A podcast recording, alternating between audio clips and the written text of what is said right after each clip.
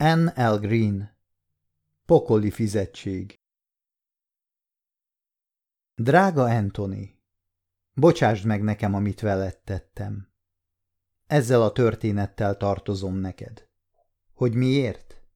Mert a te szívedbe markoló sorsod, fájdalmad megihletett. Beköltöztél a fejembe és a szívembe. Ez a történet is azt bizonyítja, hogy az érzelmi kötődés fájdalommal jár. Ha nem létezne szeretet, akkor a veszteség sem járna elviselhetetlen kínokkal.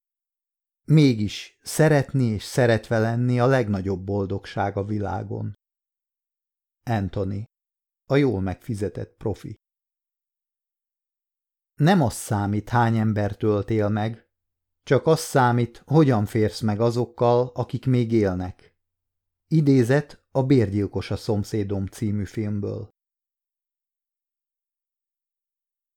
Elég legyen már, rikkantotta el magát Zuzanne, a feleségem. Folyton marják egymást, bosszankodott a két gyerek miatt. Az asztalnál ültem, a kávémat kortyolgattam és a reggeli újságot lapozgattam, amikor megakadt a szemem a vezércikken. Kivégezték a hírhet maffia vezért. Átfutottam az írást, majd letettem az asztalra az újságot. Akkor vettem csak észre, hogy Zuzanne meretten engem néz. Olyan érzésem volt, mintha várna valamire. Szóltál? Pislogtam értetlenül. Te tetted? kérdezte kertelés nélkül. Mit? Adtam az ártatlant, de nagyon is tudtam, mire gondol. A feleségem előtt sosem volt titok, miből finanszírozzuk a hatalmas házat, a két luxusautót és az életvitelünket. A maffia bérgyilkosának lenni nem volt éppen egy magas presztízsel járó munka, még büszkeséggel sem töltött el, én mégis ezzel kerestem a kenyerem, hogy ne szenvedjen a családom semmiben sem hiányt. Hát azt! bökött a fekete-fehér képre a cikk alatt. Újra a fotóra siklott a tekintetem. Elhúztam a számat. Amikor a való életben tárult elém ugyanez a látvány, sokkal rémisztőbb volt. Nem tudtam megállapítani, hogy azért, mert színesben mindent elborított az áldozatom vörös vére, vagy mert az a vér az én kezemhez tapadt. Hanyagul vállat vontam. Zuzannal ezredszerre mentünk volna bele ebbe a partalan vitába. Nem lesz ennek jó vége, Tony. Le kellene állnod. Nézett rám keserűen. Nem akarta annyiban hagyni a dolgot. És ugyan mi más csinálhatnék? Nem értek én semmihez. Forgattam a szememet. Túl régóta csináltam már ezt. Megszoktam, hogy egyetlen pár perces melóval milliókat kerestem. Zuzanne leült mellém, és megfogta a kezem. Tudom, hogy értünk teszed, de mi ellennénk kevesebből is. Költözzünk el, Kezdhetnénk új lapokkal. Csillant fel a szeme reménykeltően. Egy pillanatig néztem őt. Hogy is tehetném? Abban a pillanatban, ahogy megpróbálnám, a megbízom, Ramírez tűz neki vérdíjat a fejemre. Nem értem, hogy jött ez most. Döltem hátra a székemben. Féltelek, Tony. Egyszer te is felkerülsz majd valaki listájára. Belenéztem az aggodalmas tekintetébe, és láttam benne a rettegést. Ne aggódj, csalámba nem üt a mennykő. Nyomtam egy puszit a kézfejére. Apa! Szaladt éppen ekkora a konyhába könnyes szemmel a lányom, Julie. Johnny nem adja vissza a babámat! Hagyjátok békén apátokat! Ugrott talpra Zuzanne. Hányszor mondtam már, hogy légy türelmesebb az öcséddel? Tűnt el a gyerekszobában. Mosolyogva néztem a duzzogó lányomat, intettem neki, és amikor közelebb lépett, beültettem az ölembe. Na mi a baj? Csipkedtem meg az arcocskáját. Nem válaszolt, csak az ölelésembe vackolta magát. Egy percre elmerengtem rajta, mi lesz, ha egyszer megkérdezi. Apa, te mivel is foglalkozol? Mélyet sóhajtottam, és nyomtam a homlokára egy puszit, aztán megtámasztottam az állam a feje búbján. Végül is nem voltam az előbb teljesen őszinte. A bérgyilkosok is értenek valamihez. A gyilkoláshoz. De mégis milyen ember vállal ilyet önként? Hosszú ideig latolgattam a választ saját magamnak, majd megvontam a vállam. Erre a kérdésre majd később keresem a választ. Ám azt el kell ismernem, lelkiismeret furdalás nélkül kioltani valaki életét korán sem olyan egyszerű, mint azt a környezetem számára mutattam. A célszemélyek, akiket kivégeztem, nem ártottak nekem soha. Még csak nem is ismertek. Abba viszont már jó ideje nem gondoltam bele, hogy akinek kioltottam az életét, lehetett családja, felesége, gyerekei. Igyekeztem a lehető leggyorsabb és legfájdalommentesebb munkát végezni, és ezzel csitítottam az időnként háborgó lelkem. De végül nyugodtan aludtam el éjszakánként, mert tudtam, ha én nem teszem meg, megteszi valaki más, valaki, aki nálam sokkal kegyetlenebb. Keserű mosolyjal néztem a lányom szemébe. Gyere, egyél valamit, anya mindjárt jön. Tettem le a mellettem lévő székre. Szőke haja belelógott a műzlistába, ezért kisimítottam az arcából. Elviszem őket anyámékhoz, jelent meg újra Zuzanne a karjában Johnnyval. El kell intéznem pár dolgot. Nekem is van egy kis elintézni valóm. Szívtam be a levegőt. A múltkori akció egy leszámolás sorozat kezdete volt, elő kellett készítenem a következő munkát. Későn jössz? Nézett rám aggodalmas tekintettel. Nem. Gyors meló lesz. Vacsorára itthon vagyok. A napom további részét a matek és a fizika kötötte le. Aki azt hiszi, hogy a bérgyilkosnak könnyű dolga van, téved. Még egy ravasz meghúzása sem történhet alapos tervezés nélkül. Többször fel kell mérnem a terepet. Szélirány, szélerősség, nem mindegy mennyire téríti el a golyót. Egy épp hogy érzékelhető szellő esetén 90 cm-t tól a találaton. A levegő hőmérséklete, ha csak 5 Celsius fokkal emelkedik, 20 cm-t emel rajta, és mindig benne van a pakliban az is, hogy csak egy százalékos hibát követek el a távolságmérésben, és már is 38 cm-rel lejjebb kerül a becsapódási pont. De ha éppen nem egy épület tetejéről ontottam az áldást, akkor sem lehettem óvatlan. Elég veszélyes szakma volt az enyém. Mindig benne van a kockázat, hogy lebukom, vagy valami malőr folytán éppen én halok meg. Mégsem remegett soha a kezem, vagy izzadt a tenyerem. Nem voltam ideges. Tettem, amit tennem kellett. Hidegvérrel mérlegeltem a képességeimet és a sikerességem esélyeit. Felmentem az újabb célszemély irodájával szemközti épület tetejére, és munkához láttam. Kinyitottam a táskám, és elkezdtem összeszerelni a fegyverem. Nagy gonddal illesztettem minden alkatrészt a helyére. Vallottam, hogy a fegyverzet terén egyértelműen a pontosságon van a hangsúly. Az elavultnak tűnő forgó tolózáras fegyverek voltak a legpontosabbak, ezért én is ilyet használtam.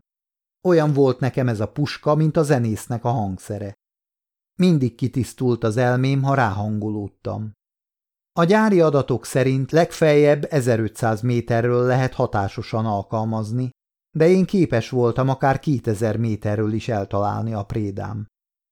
Elhelyezkedtem, a puskám célkeresztjébe fogtam a célpontom, majd koncentráltam.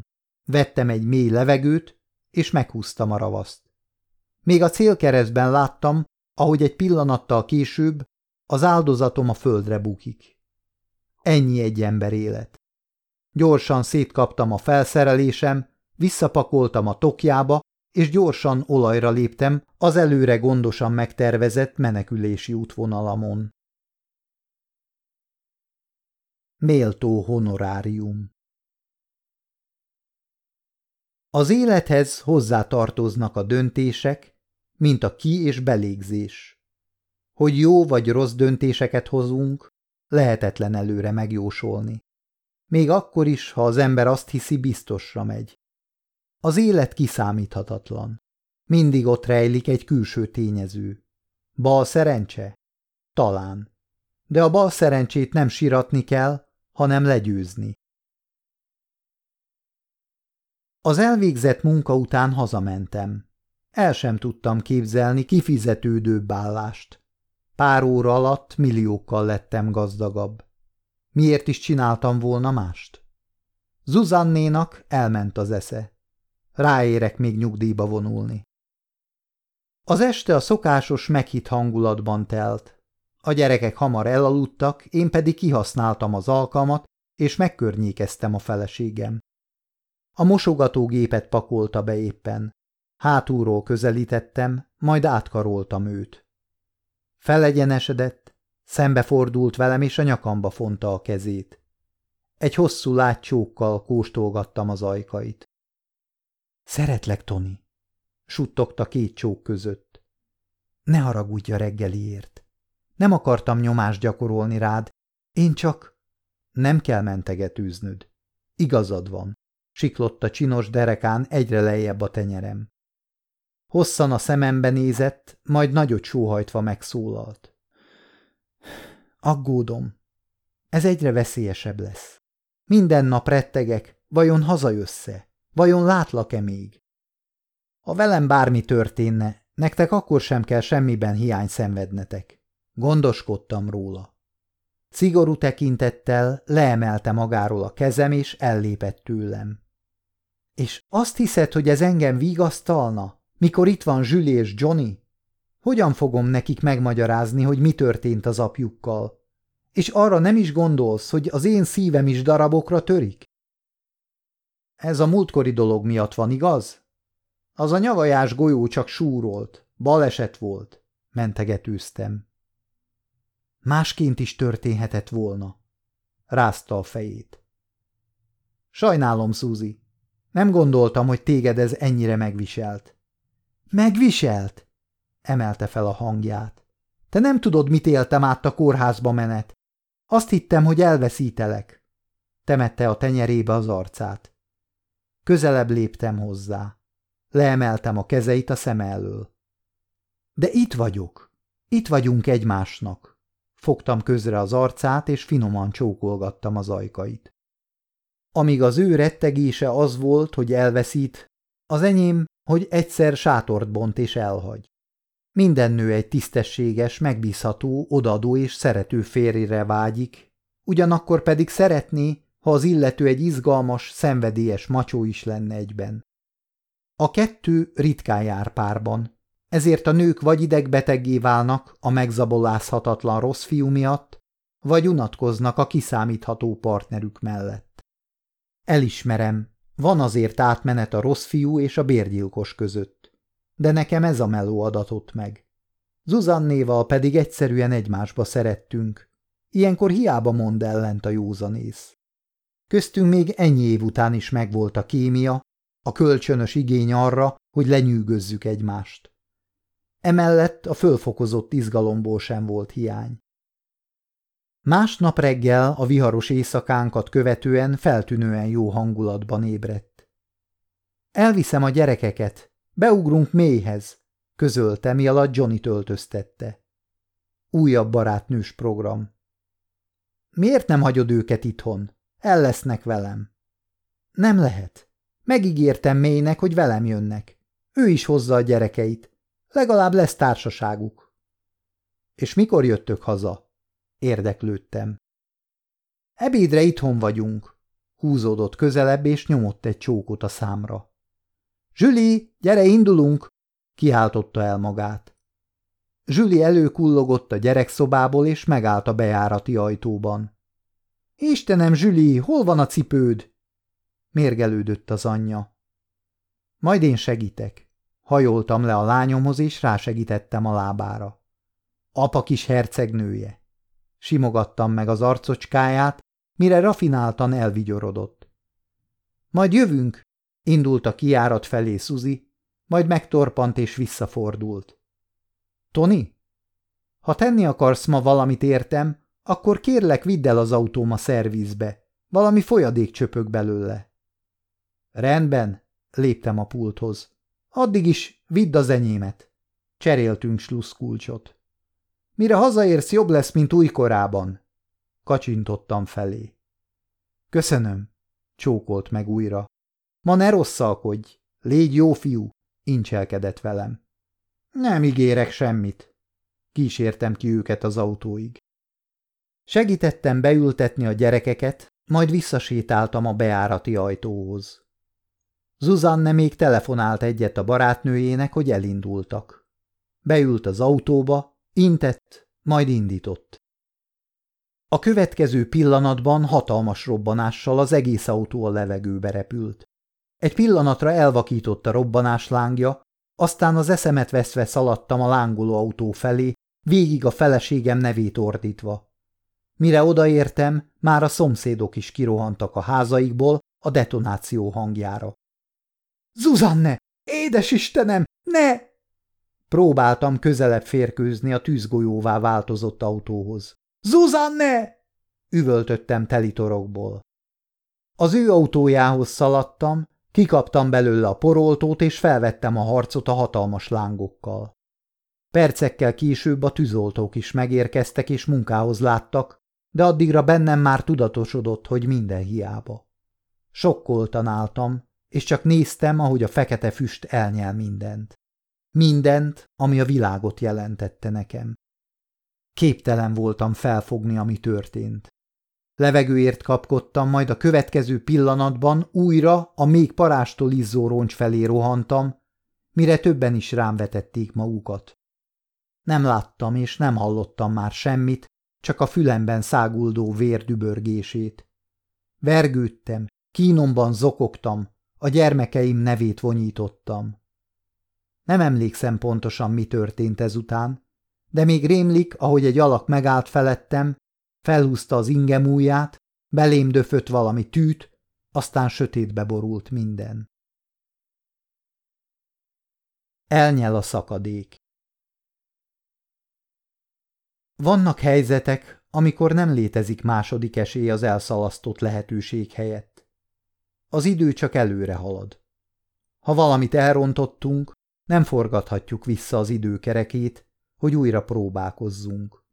Az idő nem ismeri a második esély fogalmát. A legnagyobb borzalom. Az elképzelhetetlen megtörtént. A gyönyörű, drága családom halott. Az életem ketté tört, az álmaink szerte foszlottak. Elveszett minden. Mi lesz velem ezután? Kiszakadt belőlem egy jókora darab. Nem volt gyógyír a fájdalmamra. Pótolhatatlan veszteségért. Ennél többet nem is veszíthettem volna. Minden dolog értelmét vesztette, nem tudtam koncentrálni, sem logikusan gondolkodni, és az sem segített, hogy teletömtek nyugtatókkal, így csak homályos emlékeim maradtak az elkövetkező napokról. Képtelen voltam bármit is csinálni. Megsemmisültem. Az élet igazságtalan és kegyetlen. Vagy éppen azt kaptam, amit megérdemeltem? Felfoghatatlan volt az egész. A világ természetes rendjével ellenkezett, hogy egy szülő elveszítse a gyermekeit, velem mégis megtörtént. A hihetetlenül üres lakásunk kanapéján ücsörögtem, amikor megjelent nálam a megbízom, Ramírez és néhány embere. Felnéztem rájuk, de nem bírtam megszólalni a folytogató gombóctól a torkomban. Őszinte részvétem, fiam. Érintette meg a vállam az öreg. Ahhoz sem volt erőm, hogy megköszönjem. Hosszú hallgatás következett. Azt hallottam, nem szenvedtek. Azonnal meghaltak. Törte meg a csendet Ramírez. Talán vígasznak szánta, de azonnal elöntötte az agyam az adrenalin. Azt hiszed, ez nekem számít? Ordítottam el magam. Meghaltak. Vége. Számomra mindennek vége. Temettem az arcom a tenyerembe. Olyan sok mindent kézben tarthattam, de a múlton én sem változtathattam. Rá kellett döbbennem, hogy egyetlen másodperc megváltoztatta a jelenem, és elvette tőlem a jövőm. Nem tehetek úgy, mintha az utcán egy busz ütötte volna el őket, ami felett elvesztette a sofőr az uralmát. Ezek ölni akartak, engem akartak, Én voltam a célpont. Ugrottam fel. Kiderítem, kitette, de ezért nagyon drágán megfizetnek. Préseltem ki a fogaim közt. Fortyogott bennem a düh. Tudjuk, kitette, de a megtorlással egyenlőre várnod kell. Nézett rám szigorúan Ramírez. Ki volt az? És mi az, hogy várni? A történtek után felkerestek és megállapodtunk. Tudták, hogy nagy hibát követtek el. Közölte szintelen hangon. Hibát? Te ezt hibának nevezed? Csattantam fel. Megölték a feleségem és a gyerekeim. Üvöltöztem. Azt üzenik, hogy nagyon sajnálják. Nem ez volt a terv. Nem akartam hinni a fülemnek. Tisztában vagyok vele, hogy engem akartak eltenni lábalól, de ez nem változtat a tényen, hogy meglakolnak azért, amit tettek. Nem, nem fognak, jelentette ki határozottan Ramírez. Megtiltom neked, hallod? Ezt nem kérheted tőlem, ziháltam az égető mardosó fájdalomtól. Ha nem engedelmeskedsz, te leszel a következő. Tekintsd figyelmeztetésnek. Furta a tekintetét az enyémbe. Már éppen válaszoltam volna, amikor közbevágott Andrew, akit mindenki csak Ramirez jobb kezeként emlegetett. Most még túl friss a dolog. Hagyd, hogy megemészze a történteket. Nem büntetheted azért, mert gyászol, mondta a szűkes rác a főnöknek. Látjátok, pontosan ezért mondom én nektek mindig, hogy ebbe az életformába nem fér bele a család, főleg nem a szerelem. Elhomályosul tőle a tisztállátás, és sebezhetővé válik az ember. De hiába tépem a szám, morgott az öreg. Ökölbe szorított kezekkel szorítottam össze a szemem. Éreztem, hogy nem tudok uralkodni a fájdalmamon, neki fogok menni. Akkor megéreztem a vállamon Andrew nyugalomra sarkalló kezét. Teljesen meglepett ez a gesztus. Itt maradok vele, amíg megnyugszik, ajánkozott. Nincs szükségem senkire, hagyjatok engem békén. Mordultam fel. Nekünk még sok dolgunk van, Andrew fiam, figyelmeztette Ramírez. És most ez a legfontosabb. Húzta ki magát a fiú, én meg döbbenten néztem, milyen bátran mond ellent a nagyfőnöknek. Ha Tony jobban lesz, csatlakozom hozzátok. Rendben, adta meg magát Ramirez egy rövid szünet után. Vetett még egy pillantást felém, és elindult az ajtó felé. Miután kettesben maradtam ezzel az idegesítő alakkal, egy ideig szándékosan nem néztem rá. Kerültem a pillantását, de éreztem, hogy ő engem bámul. Szinte láttam a gondolatait. Szegény, szerencsétlen flótás. Aztán nem bírtam tovább, rámeredtem várakozón, hogy mégis mi a frászt akar tőlem. Nem szólalt meg, és végül valahogy nekem sem jöttek a számra szavak. Azon kaptam magam, hogy perceken át némán nézzük egymást. Éreztem, hogy le akar nyugtatni, de én nem akartam lenyugodni, én bosszúra szomjaztam. Ez nem fog bejönni. Felpattantam, üvöltözni, törni, zúzni kezdtem a szobában. A falba vertem az öklöm, majd lecsúsztam a padlóra. Andrew egyetlen szó nélkül nézte végig a kirohanásomat, aztán leült egy fotelbe, és onnan várta, hogy a méről jövő fájdalmas zokogás csökkenteni kezdi bennem a hatalmas érzelmi nyomást. Nem tudom, mennyi idő telhetett el, mire kissé megnyugodtam. Olyan volt az egész, mintha egy filmet néztem volna. Egy drámai előadást. Csak ültem a földön, és meretten bámultam magam elé. Erőtlen voltam, és kiüresedett. Okosan kell csinálnunk ezt a bosszú dolgot, nehogy az öreg rájöjjön. Szólalt meg ő elsőként. Egyáltalán nem érdekel, mi lesz velem. Nincs már értelme az életemnek. Horkantam fel. De engem érdekel. Nézett egyenesen a szemembe. Vállalnod kell a fájdalmat, a haragot, mert csak így gyógyulhatsz meg. Nem szabad tekintettel lenne senkire, még Ramírezre sem. Úgy kell gyászolnod, ahogy arra neked szükséged van. Mit foglalkozol te velem? Elképzelni sem tudom, mit élhetsz át. rándult meg az arcizma. Ő volt az első ember, akit valóban érdekelt, mit élek át. Az előbb azt mondtad, okosan kell csinálnunk ezt a bosszú dolgot. Miért segítenél nekem? Nem is ismerted őket, morfondíroztam. De téged ismerlek. Nem vagyunk barátok, és nem is leszünk. Miért kockáztatnál miattam? Mert te is megtennéd értem. Hangos, keserű kacagásban törtem ki. Egy frászt! Nem is ismerlek. Ha búsásan megfizeted, esetleg. Fújtam magam elé. Felállt, elém sétált, és a kezét nyújtotta, hogy felsegítsen. Mi a fészkes fenét akarsz tőlem? Szűkült össze a tekintetem. Semmit. Az égvilágon semmit. Vonta meg a vállát.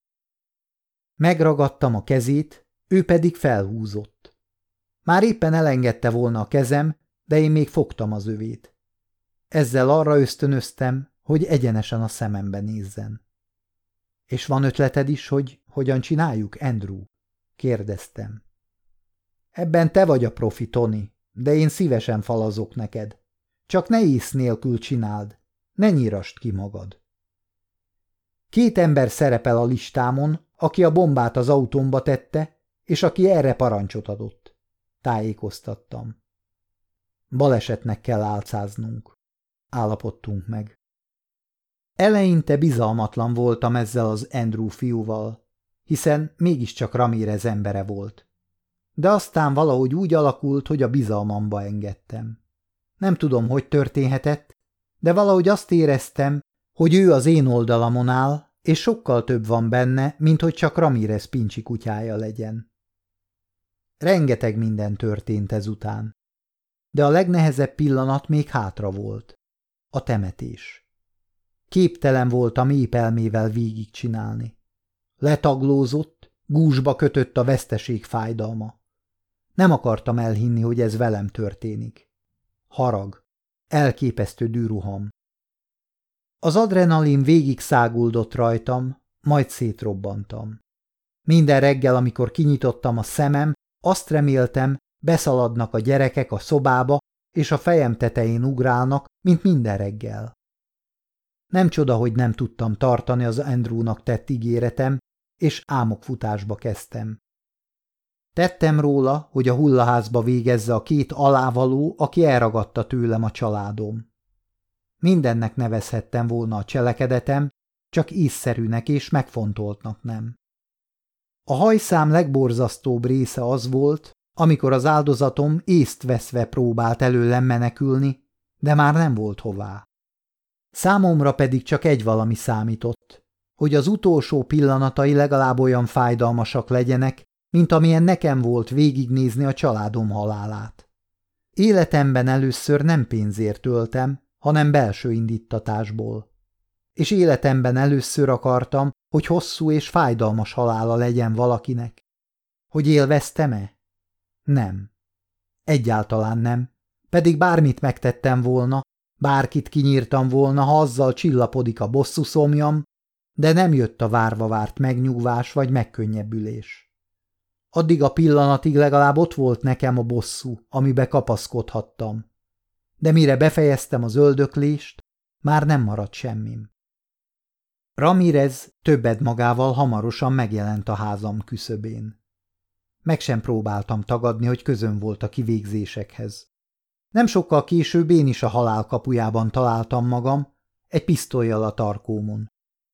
Lehúnyt szemmel lélegeztem mélyeket, és alig vártam, hogy vége legyen ennek a rémálomnak. Arra számítottam, hogy hamarosan elmúlik a fájdalom. Megbékélve önmagammal reméltem, hogy Ramírez embere meghúzza végre a ravaszt, és én újra láthatom a gyermekeimet. Ennek így kellett volna véget érnie, de Andrew másként döntött a sorsom felől. Nem teheted ezt, Ramírez! Az egyik leghűségesebb embered! Emelte fel a védelmemben a hangját. Csak volt, amíg el nem árult azzal, hogy megszegte a parancsom. Intett az emberének, hogy fejezze be, amit elkezdett. Mindig azt tanítottad nekem, hogy csak azok követnek el hibát, akik értelemmel bírnak, és csak azok követhetnek el bűnt, akik értik a bűnfogalmát. Mit akarsz ezzel mondani? Szűkült össze az öreg szeme, bennem pedig eluralkodott a félelem, hogy sikerül őt ledumálni a tervéről, hogy halálbüntetéssel sújtson. Ne avatkozz bele! Förmettem rá a fiúra. A maffia nem csak bűnözői struktúra, hanem egy lenyűgöző csapatjáték is. Folytatta a kortes beszédet Andrew. Tony értékes csapattag. Nem iktathatott ki csak úgy. Lépett mellém. Dehogy nem. Erősködött az öreg. Ászent vagy. Mindezt tettük volna a helyében. Andrew hangja meglehetősen határozott volt. Nem hunyhatok szemet! Zárta le a vitát Ramirez, és megindult az ajtó felé. Őt akarom! Ordított fel hirtelen Andrew. Az öreg megtorpant, majd lassan felénk fordult. Én meg semmit nem értettem az egészből, és csak arra vágytam, hogy végre megszabaduljak ebből a földi pokolból. Ne hibbanj meg, édesfiam! Te mondtad, hogy én választhatom meg az első számú emberem. Sikerül döntenem. Őt akarom. Húzta ki magát. Ne kelljen benne csalódnom, Andrew. Alaposan megfontoltam. Úgy őszintén. Lépett az öreg felé. Ha nem hal meg a családja, és nem szegi meg a parancsod, akkor is elleneznéd a dolgot? Nem láttam, mi történik a hátam mögött, de zavarta néma csend. Bízom az ítélő képességedben, Andrew. Ő mostantól a te felelősséged. Te kezeskedsz érte. Csak nehogy megbánd, és én nehogy megbánjam, figyelmeztette Ramirez a fiút, aztán éreztem, ahogy a hideg fémcsövet elemelik a tarkómról. Ne, nem teheted ezt! Fordultam a főnök felé. Ramirez, kérlek! Az öreg rám szegezte a tekintetét, majd így szólt. Az élet olykor maga a büntetés. A megtorlás helye. A halál lett volna a menedéked, de még nem jött el a te időd. Kétségbe esetten néztem, ahogy távozik az emberével. Mérgemben neki akartam esni Andrewnak, de az ő emberei lefogtak. Én soha nem leszek a láncra vert ölebed, ordítottam a képébe. Nem is ezt várom el tőled. Ha ölebet akarnék, kutyát tartanék. Lépett olyan közel, hogy ki kellett húznom magam. Nem mondhatsz le ilyen hamar az életedről. A családod sem ezt akarná. A családom halott, és én nem tudom elviselni a hiányukat. Meg akartam halni. Számomra az élet már túlságosan fájdalmas volt és félelmetes. A halál túl végleges megoldás lenne. Nézett rám a kék szemével. Időre van szükséged. Muszáj gyászolnod, megélned a fájdalmat, különben megragadsz a bánatban. Ne folytsd el az érzést, ne próbálj önuralmat tanúsítani. Tombolj, ha tombolnod kell. Az én gyászom soha nem fog véget érni. Ráztam a fejem. Elveszítettem az életem. Már nem volt miért maradnom. Már nem éreztem az étel ízét, amit a számba vettem. A víz sem oltotta a szomjamat. A családom számára én voltam a szikla, akire támaszkodhattak, akinél menedéket lelhetnek. De most úgy tűnt, számomra ők voltak a támasz, és a halálukkal elvesztettem a talajt a lábam alól. Bár szenvedtem a fájdalomtól, Andrew döntése alapján mégis együtt kellett vele élnem nap mint nap. Az életem végérvényesen megváltozott, és hiába vágyakoztam a múltba. A jövőmet a jelenben kellett újraépítenem. Gyakran a munkába menekültem, csak ne kelljen a fájdalomról tudomást vennem. Andrewnak dolgozni más volt, mint Ramireznél. Habár igyekeztem mindig kimértnek és érzelemmentesnek látszani, hamar megkedveltem őt. A családom halálának tényét még évek múltán is csak próbáltam elfogadni. Elfogadni azt, ami elfogadhatatlan volt. Mégis igyekeztem túlélni és gyógyulni. Tudtam, hogy elfelejteni soha nem fogom őket, mert van egy hely a számukra, ahol örökké tovább élnek. A szívemben. Tíz évvel később A gyász legjobb ellenszere az idő. És a szerelem. A hatalmas, teljes alakú tükör előtt álltam, és könnyekkel a szememben emlékeztem vissza életem legborzalmasabb időszakára. Habár megadatott minden, a sötétség fogságába kerültem, és mindent elnyelt a tehetetlenségem feneketlen gödre. Mindent elvesztettem. A szeretteim fizettek meg az én bűneimért. Vagy mégsem. Azóta sem volt olyan pillanat, amikor ne azt kívántam volna, bárcsak én haltam volna meg helyettük. Az éjszakai rémálmokat az elviselhetetlen ébredés követte szakadatlanul. Súlyos nehezékként láncolt magához a valóság. A menyasszonyod már vár rád, nyitott be Andrew a szobába. Mellém lépett, és a tükörben egymás tekintetét kerestük. Az elmúlt időszakban ő volt az egyetlen biztos pont az életemben, egészen addig a pillanatig, amíg akaratom ellenére bele nem gabajodtam a nővérébe. Az arc kifejezésem láttán azonnal lehervadt a széles vigyora képéről. – Valami gond van? – kérdezte aggodalmas tekintettel. Időutaztam. Olyan érzésem van, mintha ők is itt lennének velem. Töröltem le a szemem sarkából egy könycseppet. Mert úgy is van. Nekem kellett volna abban az autóban ülni, nem nekik. Emlékeztem vissza. Nekem kellett volna a levegőbe repülni. Azt, hogy ők fizettek meg az én hibáimért, sohasem fogom megbocsátani magamnak. Meredtem magam elé keserűen. És félek, nem akarom még egyszer ugyanazt a hibát elkövetni. Vigyázni fogok rájuk. Bizonygattam Andrewnak és magamnak is, hogy menni fog. Habár nem mutattam ki, rettegtem. Ugyanakkor nagy megtiszteltetésnek éreztem Andrewtól, hogy az egyetlen megmaradt családtagját kész rám bízni. Tudom, veregetett hátba. Jobb embert el sem tudnék képzelni Elena mellé. Mégis bemostál nekem egyet, amikor kiderült, hogy együtt vagyunk, tettem szemrehányást. Rosszul emlékszel, emelte fel a mutató ujját. Nem álltam meg egynél, nevetett fel.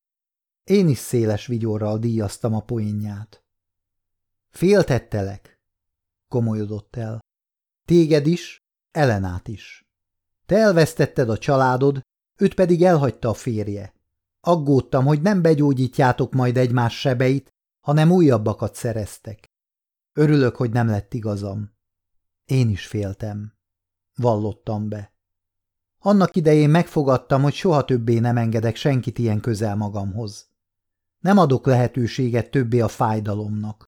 Nem engedem, hogy a szeretet még egyszer gyökeret verjen a szívemben. Az érzelmek megsemmisítenek. De fel is emelnek. Szakított félbe. A szeretet az egyetlen út a boldogsághoz. Lehetsz te akármilyen sikeres, lehet akármennyi pénzed, hiába, ha legbelül boldogtalan vagy. Túl későn ébredtem rá erre, sóhajtottam fel. De ráébredtél, és ez a lényeg. Bólogatott biztatóan. Itt az idő. Figyelmeztetett. Az arád már türelmetlenül kaparja a falat a túloldalon. Kacagott fel hangosan. Mosolyogva biccentettem, amikor furcsa érzés kerített a hatalmába. Körbe pillantottam a szobában, mint a búcsúznék, majd kiléptem az ajtón. Akkor láttam meg a két éves kis linzit, ahogy a kis kosarát himbálja a karján. Egy pár rózsaszírom szét is szóródott a padlón. – Jössz, puci? Anyu már nagyon ideges!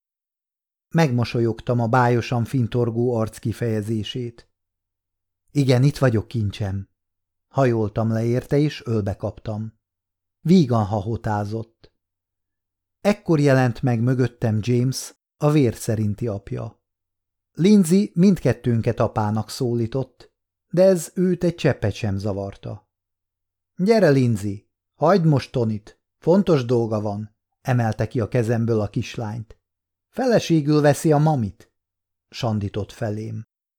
Nekem is fontos feladatom van, kapálózott az ölében a lányom. James letette a földre, és onnan pislogott fel ránk a rózsaszín habos-babos kis ruhájában. Sosem adtam neki hangot, de hálás voltam, hogy Lindsay külsőre tiszta anyja volt. Mindig ellágyultam a hatalmas kék szemeitől. Pont ugyanazt a csodálatot olvastam ki belőlük, mint az édesanyjáéból, amikor rám nézett.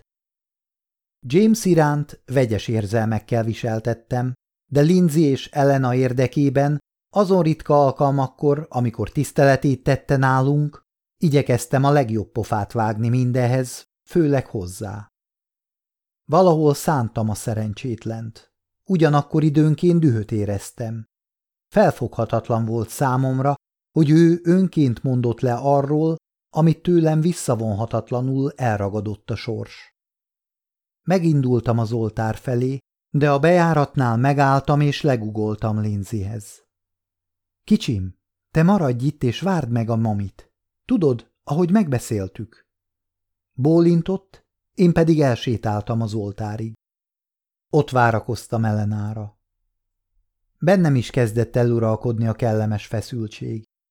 Linzit néztem, aki lelkesen hintette a rózsaszírmokat. Mögé pillantottam, és megláttam ellenát, ahogy boldogságtól sugárzó arccal engem néz és halad felém. Látod, öregem, én már akkor megmondtam neked.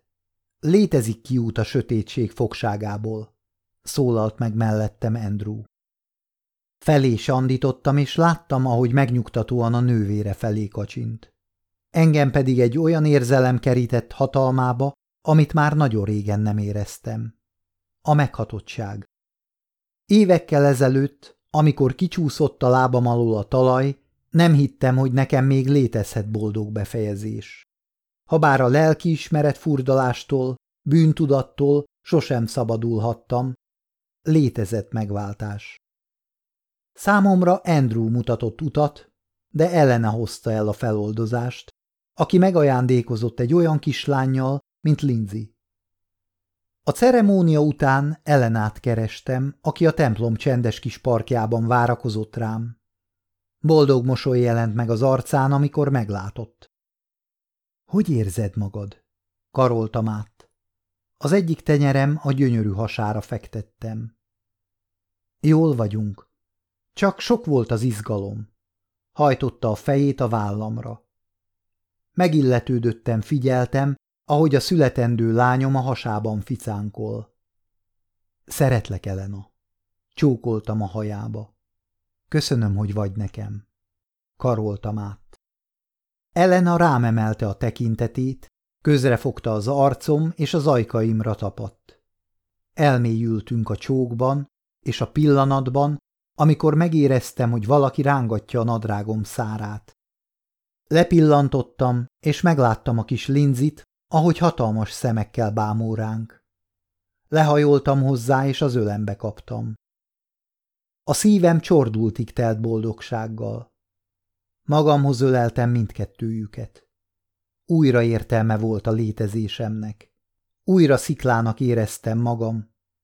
Elena, Lindsay és a születendő lányom számára én voltam a bástya, ami védelmet nyújt és erőt ad, ahogy az ő létezésük nekem. Megtanultam az évek során, hogy a sors olykor olyan kihívások elé állítja az embert, melyekkel sokszor nem egyszerű szembenézni. A legnagyobb dicsőség nem az, hogy soha nem vallunk kudarcot, hanem hogy minden bukás után képesek vagyunk felemelkedni. Évek szálltak el az életemből, de a hátra lévő időt már nem szalaszthatom el. Megfogadtam, hogy megélek minden pillanatot.